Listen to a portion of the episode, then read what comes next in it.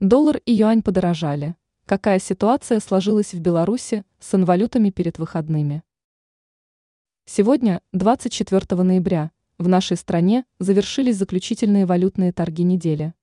Перед выходными по отношению к белорусскому рублю укрепились доллар и китайский юань.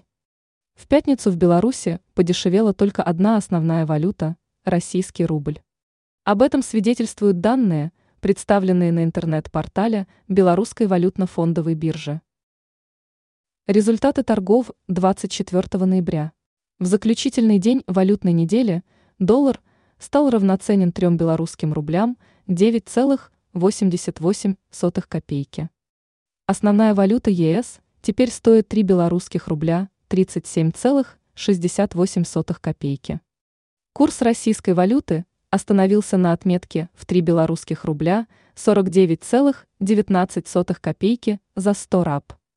Результат, продемонстрированный сегодня юанем, составил 4 белорусских рубля 31,94 копейки за 10 кни. Как изменилась стоимость инвалют? Американская валюта непрерывно укрепляется в Беларуси с 22 ноября. На этот раз денежная единица США – стало дороже на 0,183 десятитысячных пункта, плюс 0,59%.